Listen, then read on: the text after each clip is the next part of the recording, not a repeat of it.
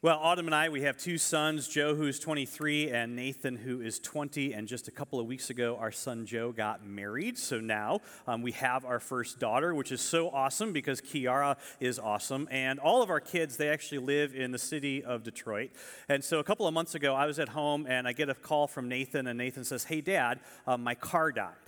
And I said, "Okay, so where are you?" And fortunately, he was on Library Street, which is just off of Woodward, the side street off of Woodward, kind of by Cadillac Center. And so um, I said, "Hang on, and I'll be there in thirty minutes. So I jump in my truck, I head downtown, and of course, by the time I get there, Nathan's got his car, you know, pulled safely off to the side of the road. It's in a parallel parking spot.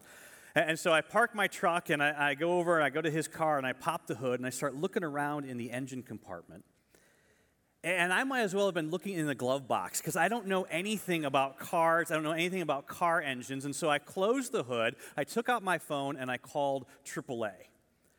And in that moment, I was reminded of something that most of us have learned somewhere along the way, which is simply this, that it's impossible, right? It's actually impossible to solve a problem when you don't know what's wrong to begin with, right? It's impossible, and all of us have actually tried to do this. Now, many of us have actually been trying to solve us for a long time.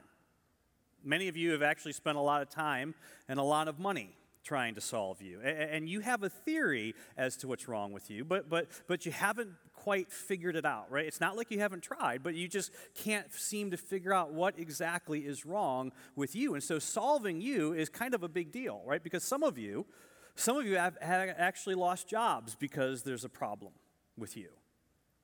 Some of you have lost relationships. Some of you have lost a lot of time. You've lost a lot of money. Some of you have lost self-esteem. Self, some of you have lost reputation because there's a problem with you, and you just can't quite seem to fix you. And so maybe, right, maybe, maybe the problem is you don't actually know what the problem is. Now, again, you have a theory, right? But you know this also, right? Just simply having a solution, right? Knowing what the problem is is not the same thing as having a solution to that problem. In fact, if you're trying to solve a problem and the solution that you have really isn't the solution that you need, you're not going to get any place.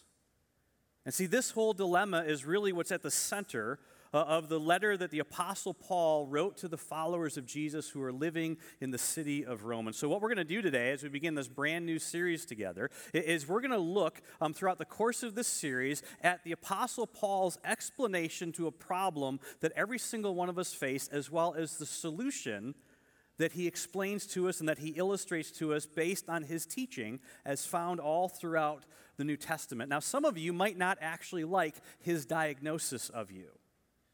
In fact, for some of you, um, you, you might think after you hear this for a couple of weeks, you might think, okay, that sounds exactly what I would expect somebody in, in the church to say, and that's okay. Right? You, you don't necessarily have to agree, um, but again, you have a theory, right? You have a theory. You have an idea what's wrong with you. And so I would just say, if you haven't made a whole lot of progress in solving you, then perhaps, right, perhaps you should be open to a different diagnosis. And so if you're somebody who would say that you've had a hard time, I've had a hard time fixing me, right? If you would admit that, if you would acknowledge that, then hopefully, maybe, maybe, maybe the situation is you don't actually know what the problem is. And so today, uh, as we begin this brand new series together, we're going to be working through uh, the book of Romans. And if you've ever tried to read the book of Romans before, then you know um, this is not the easiest book in the Bible to actually read. But it is um, the book that contains one of the fullest explanations of the gospel. And so if you get a little confused somewhere along the way, um, that, that's my fault. Right? That, that's my fault. That's, that's my fault. That's actually not your fault. That's my fault. Right? If the, if the student hasn't learned, it's because the teacher hasn't taught. And so if you get a little confused, I'll, I'll take full responsibility for that. But if you'll just kind of stick with me, and then at the end today in particular, we'll kind of circle back around, and hopefully all of us will leave this morning with a, a better and a more, uh, a more complete understanding of the significance uh, of the gospel. Now, if you're with us here for the first time or one of your first few times this weekend, if you're watching with us online, and especially um, if you're someone who would say, um, I, I'm not really sure I would call myself a follower of Jesus, or, or maybe you think of yourself that way, but you ha- you're a little skeptical about church, and you're definitely a little skeptical about what the Bible says, um, I, I just want to ask you to listen to how the Apostle Paul himself describes this problem that he experienced in his own life before he discovered the solution that we're going to talk about and what that solution ultimately means for what the real problem is. And while I understand you may not necessarily agree with his assessment, I'm willing to bet that all of us, right, all of us can relate to his experience. The Apostle Paul begins by saying this: I do not understand what I do. For what I want to do, I do not do, but what I hate, I do. And if I do not do what I want to do, then I agree with the law that the law is good. Now, this could actually be any law here. The Apostle Paul is not referring to, to, the, to the law in the Bible at this point. This could be the law of society. It could be your own internal, personal law. Um, it could be your own uh, beliefs of what you should and should not do. You might be religious. You may not be religious. Um, but the Apostle Paul says for all of us, there's actually something inside of us that tells us what we should or should not do. And, and here's the strange thing about you. Here's what I know about you, even though I don't know many of you. In fact, there's some of you I've, I've never actually spoken to before, but this is what I know about you, and so don't, um, don't let me offend you. Right? You don't even do, you don't even do consistently what you know you ought to do. It's almost like there's two of you, right? There's like the here's what I ought to do you, because if I did these things, I'd actually be a better father, I'd be a better husband, I'd be a better person, I'd be a better friend, I'd be healthier, I'd be happier, things would just be better for me. But then there's like a whole other you that just goes out and constantly does all the things that you know you ought not do. And so why is this? I mean, hopefully you thought about this, right? Hopefully you have some sort of an explanation or an idea or at least a theory about this. The Apostle Paul continues and he says this: For I have the desire to do what is good, but I cannot carry it out. For I do not do the good that I want to do, but the evil I do not want to do, this I keep doing. Now again, you may not be a follower of Jesus. You may not think the Bible is relevant anymore in our world, but I'm willing to bet every single one of us can agree with this. Right? In fact, you may be sitting here today or watching today and thinking to yourself, okay, this is the first thing. This is the first thing I've ever heard or read in the Bible that I completely agree with. This is one of the reasons why I'm telling you, you should listen to what the Apostle Paul says the solution to this is. And so here's the question. I mean, why don't we just do, right? Why don't we just do what we're supposed to do? I mean, think about this. Imagine how church, great church would be. Right, you'd come to church each week and you get to sing some amazing songs, some powerful songs, and the sermons, they would just be like so short.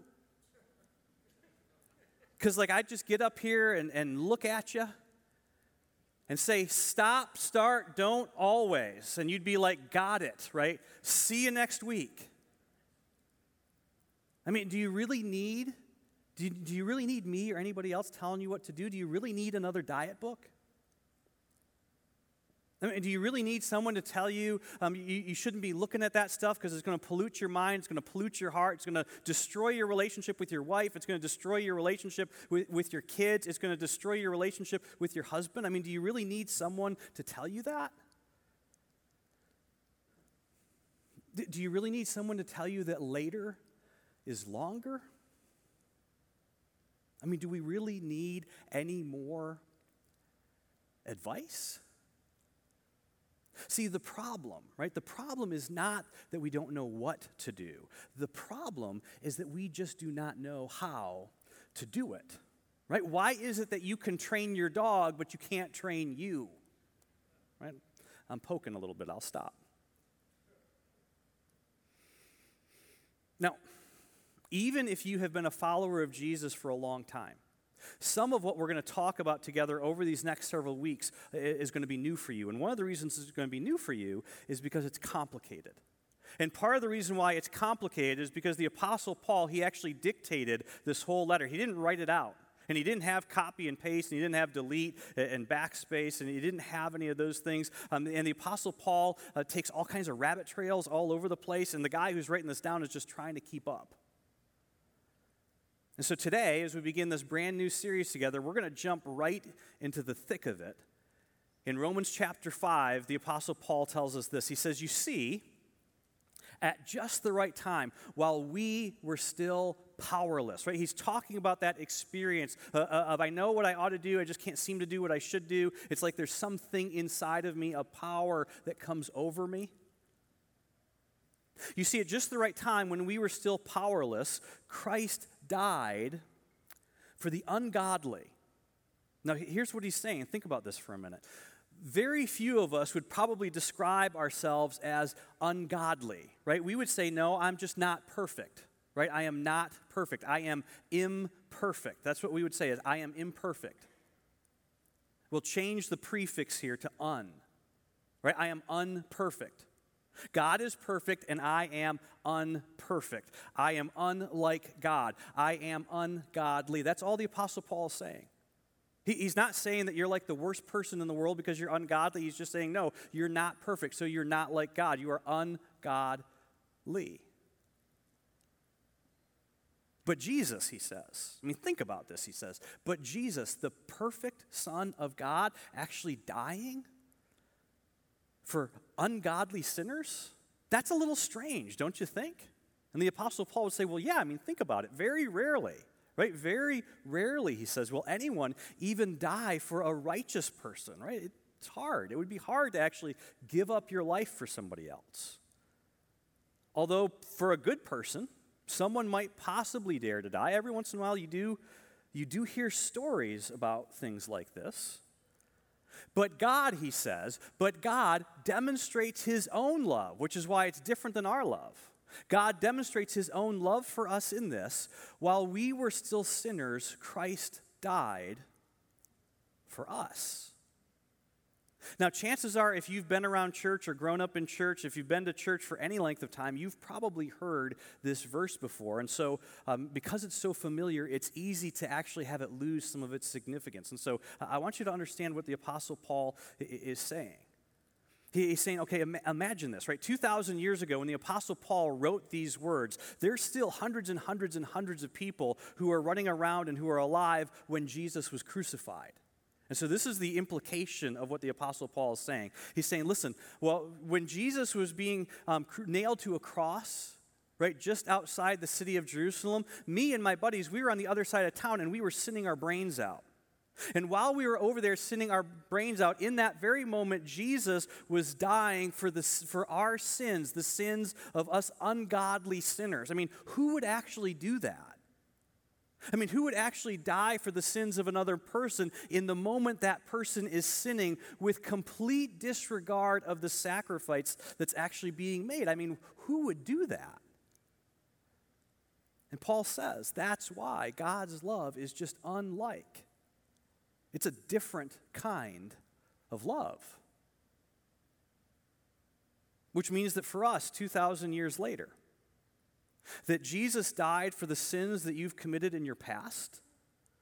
Jesus died for the sins that, that you're going to commit today. I don't know, after church, later on this evening. I, I don't know. And Jesus actually died for the sins that you will commit all throughout your future. I mean, who would actually, who would actually do that? And then the Apostle Paul begins to change directions on us a little bit because he realizes, he remembers that the people who are ultimately going to receive this letter or hear this letter read, they don't even really know what this word actually means.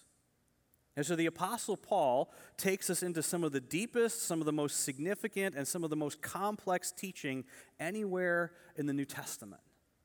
And so here we go. Therefore, just as sin entered the world through the, the one man, right? And, and de- wherever sin goes, death is attached with it. And death through sin. And in this way, death came to all people because all sinned. Right? This is so important what the Apostle Paul is saying. He's saying, listen, I know that when you think about sin, you always think of sin as a verb. I want you to think about it as a noun. I want you to think about it as an entity, as a power, as a disease, as a thing. Because at some point in time, once upon a time, a long time ago, the Apostle Paul would say, there was a time actually before sin was in the world. And then at one specific moment in time, this thing, this entity, this power called sin, it actually came into our world. How? It came through one man. It came through one man. And death, because death is attached to sin, Paul would say death actually came with it.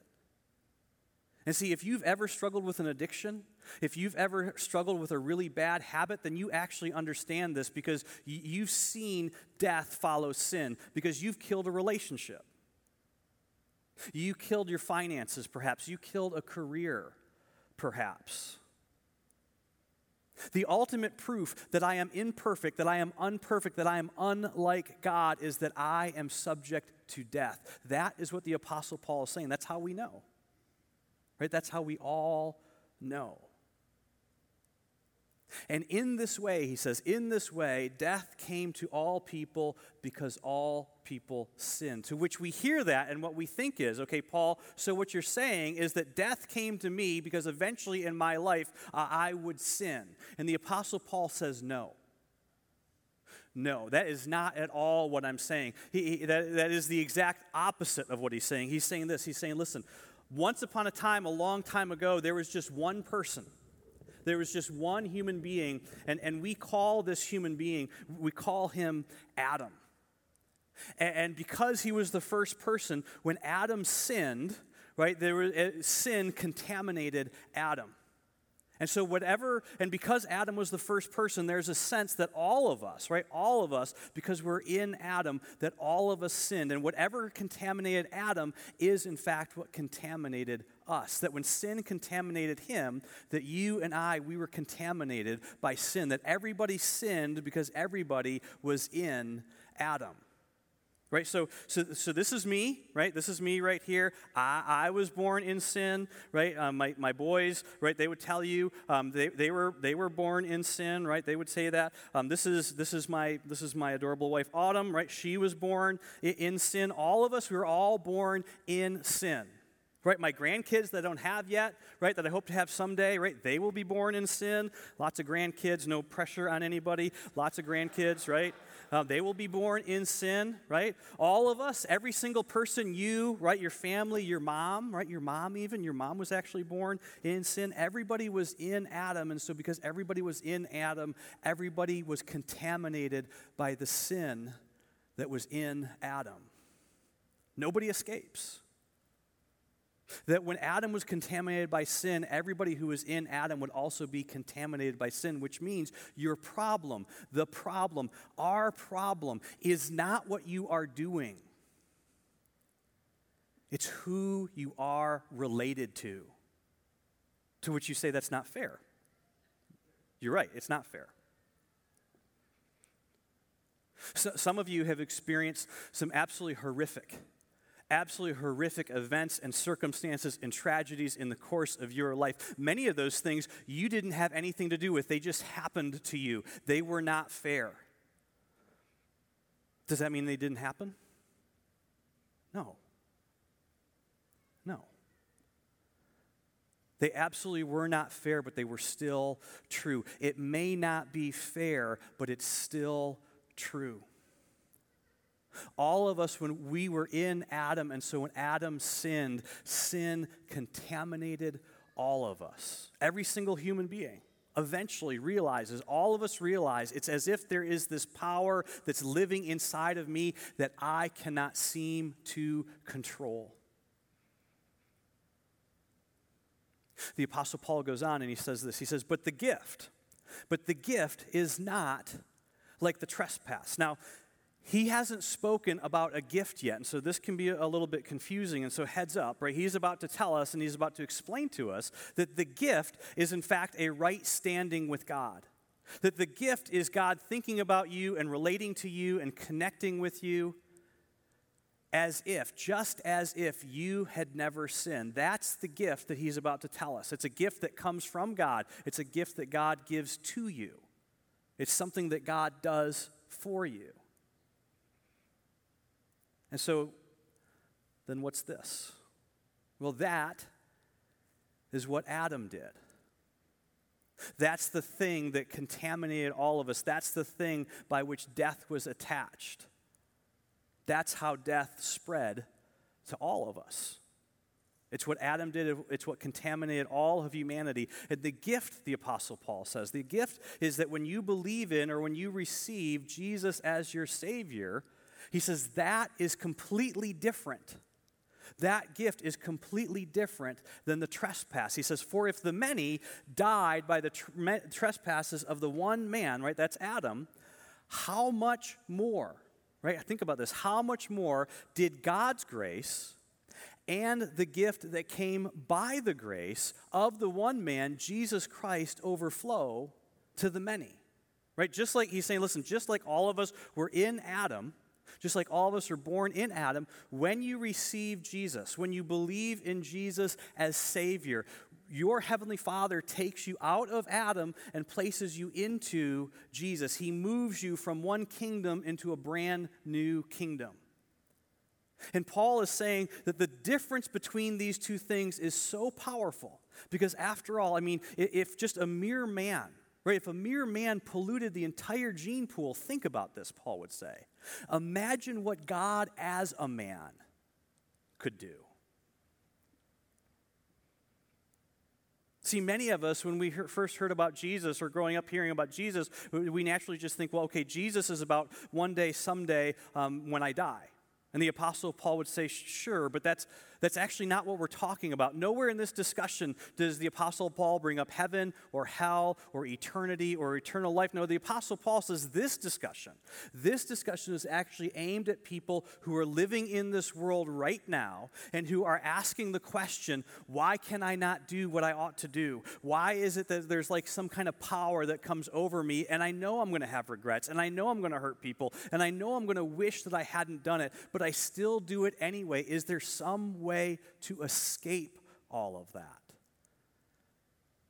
And the Apostle Paul says, okay, just, just hang with me, right? Hang with me, he says. He says, because listen, that whole experience and feeling that we all know, it's all a result of being born here in this kingdom.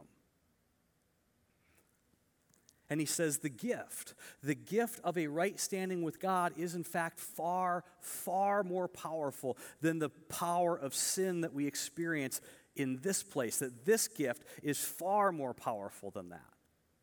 Because what this kingdom did resulted in one thing. What Adam did resulted in one thing in one kingdom. What Jesus does results in something completely different, in a brand new kingdom. He says the judgment, the judgment that brought that followed one sin, it brought condemnation. The gift, however, the gift followed many trespasses, and it brought justification, which to, if you grew up in church, you're saying, okay, so that means we get to go, go to heaven one day when we die. Well, again, the Apostle Paul would say, sure, but that's not the point. This is about the experience of living in this world now. And what can become true of you in the future, what will become true of you in the future, what your Heavenly Father has done for you, offering to move you from an old kingdom into a brand new kingdom. For, he says, for if the, by the trespass of the one man, death reigned, right? Death reigned through Adam because sin and death are always connected. Death reigned through that one man, Adam, right? How much more, he says, how much more will those who receive God's abundant provision of grace and the gift of righteousness reign? Where? In life. Not in eternity, one day, someday, not in eternal life. No, reign in life, in life, through the one man, Jesus Christ. And see, Paul says, listen, you can actually have, you can actually reign. There can, there can be victory over the power of sin in this world, the power that sin seems to have to overpower you. And the Greek word here that we translate as the word reign, um, this is not a past tense word, right? This is a this is a present tense word. And the Apostle Paul is saying, listen, um, th- it's a word describing an ongoing battle, an ongoing battle that is in fact possible to win. He's saying this, when you receive the grace that your Heavenly Father offers, when you receive His strength, when you receive His forgiveness, and you keep on receiving that day after day after day until one day you see Him face to face, It's what the Apostle Paul in a couple of weeks is going to refer to as, as living life in the Spirit, or living life by the power of the Spirit, which is kind of up there. I get it. So let's try to bring this back down here and make it a little bit more tangible and practical as we, as we wrap up together today. One of the things that we believe as followers of Jesus is that peace with God, right, peace with God, it actually paves the way to peace with ourselves, and peace with God equips us to then make peace with other people. Right, when you come to, to grips with the fact that your Heavenly Father has forgiven you, you realize that you have lost the right to not forgive yourself.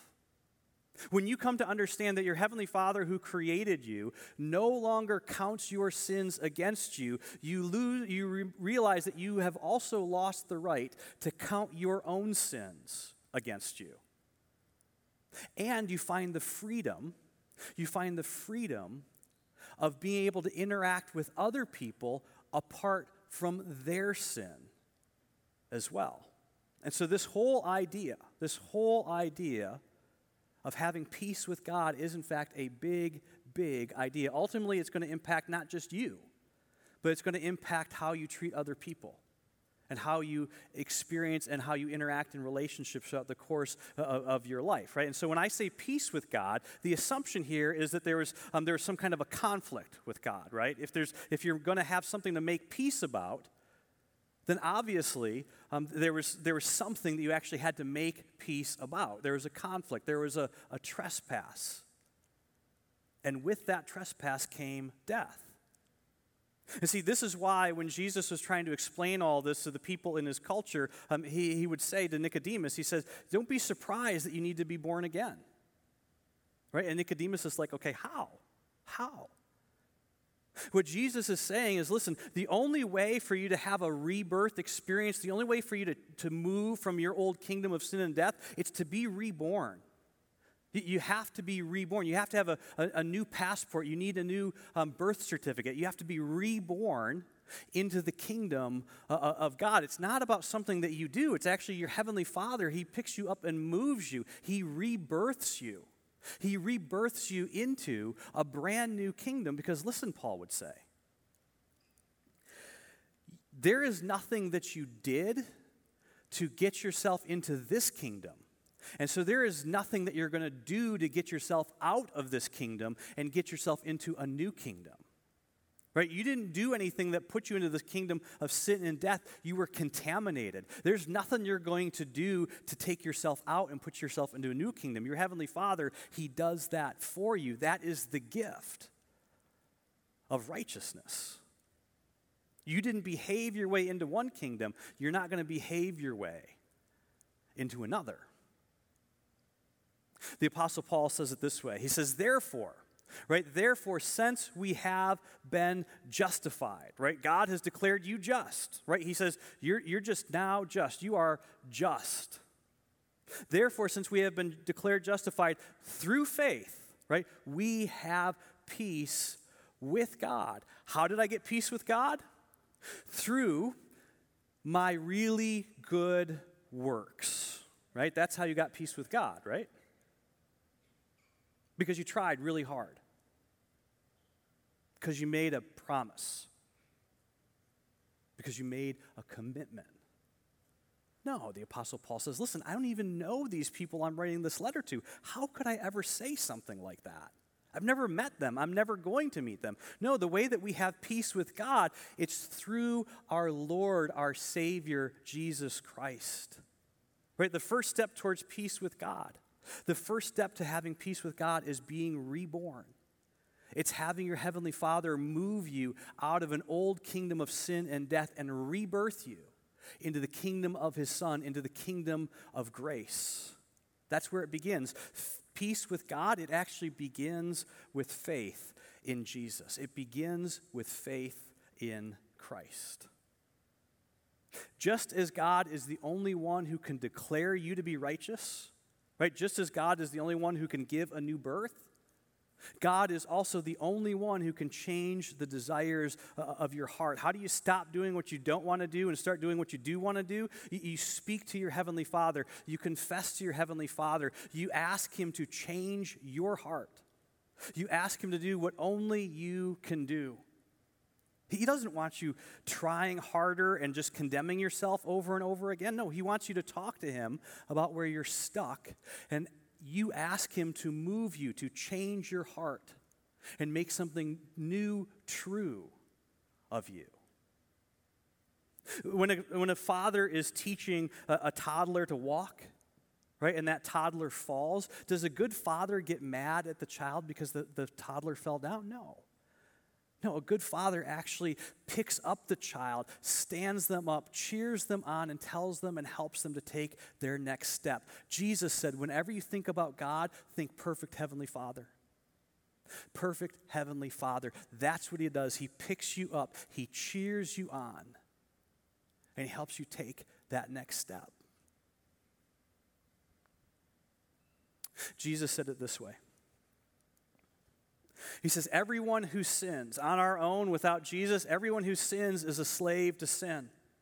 Now, a slave has no permanent place in the family, but a son, a daughter, they belong to it forever. And so if the Son sets you free, you will be free indeed. And so here's the question for you as we wrap up today. Have you made peace with God? And if you're a follower of Jesus, are you at peace with God? Have you made peace with God? And if you're already a follower of Jesus, are you at peace with God? And if not, what's stopping you from making peace with your Heavenly Father today? And if you are a follower of Jesus, what in the world is worth? What in the world is worth trading your peace with your Heavenly Father, peace that will ultimately impact how you view yourself and which will ultimately impact how you interact and view all the people in your life? What could possibly be worth that?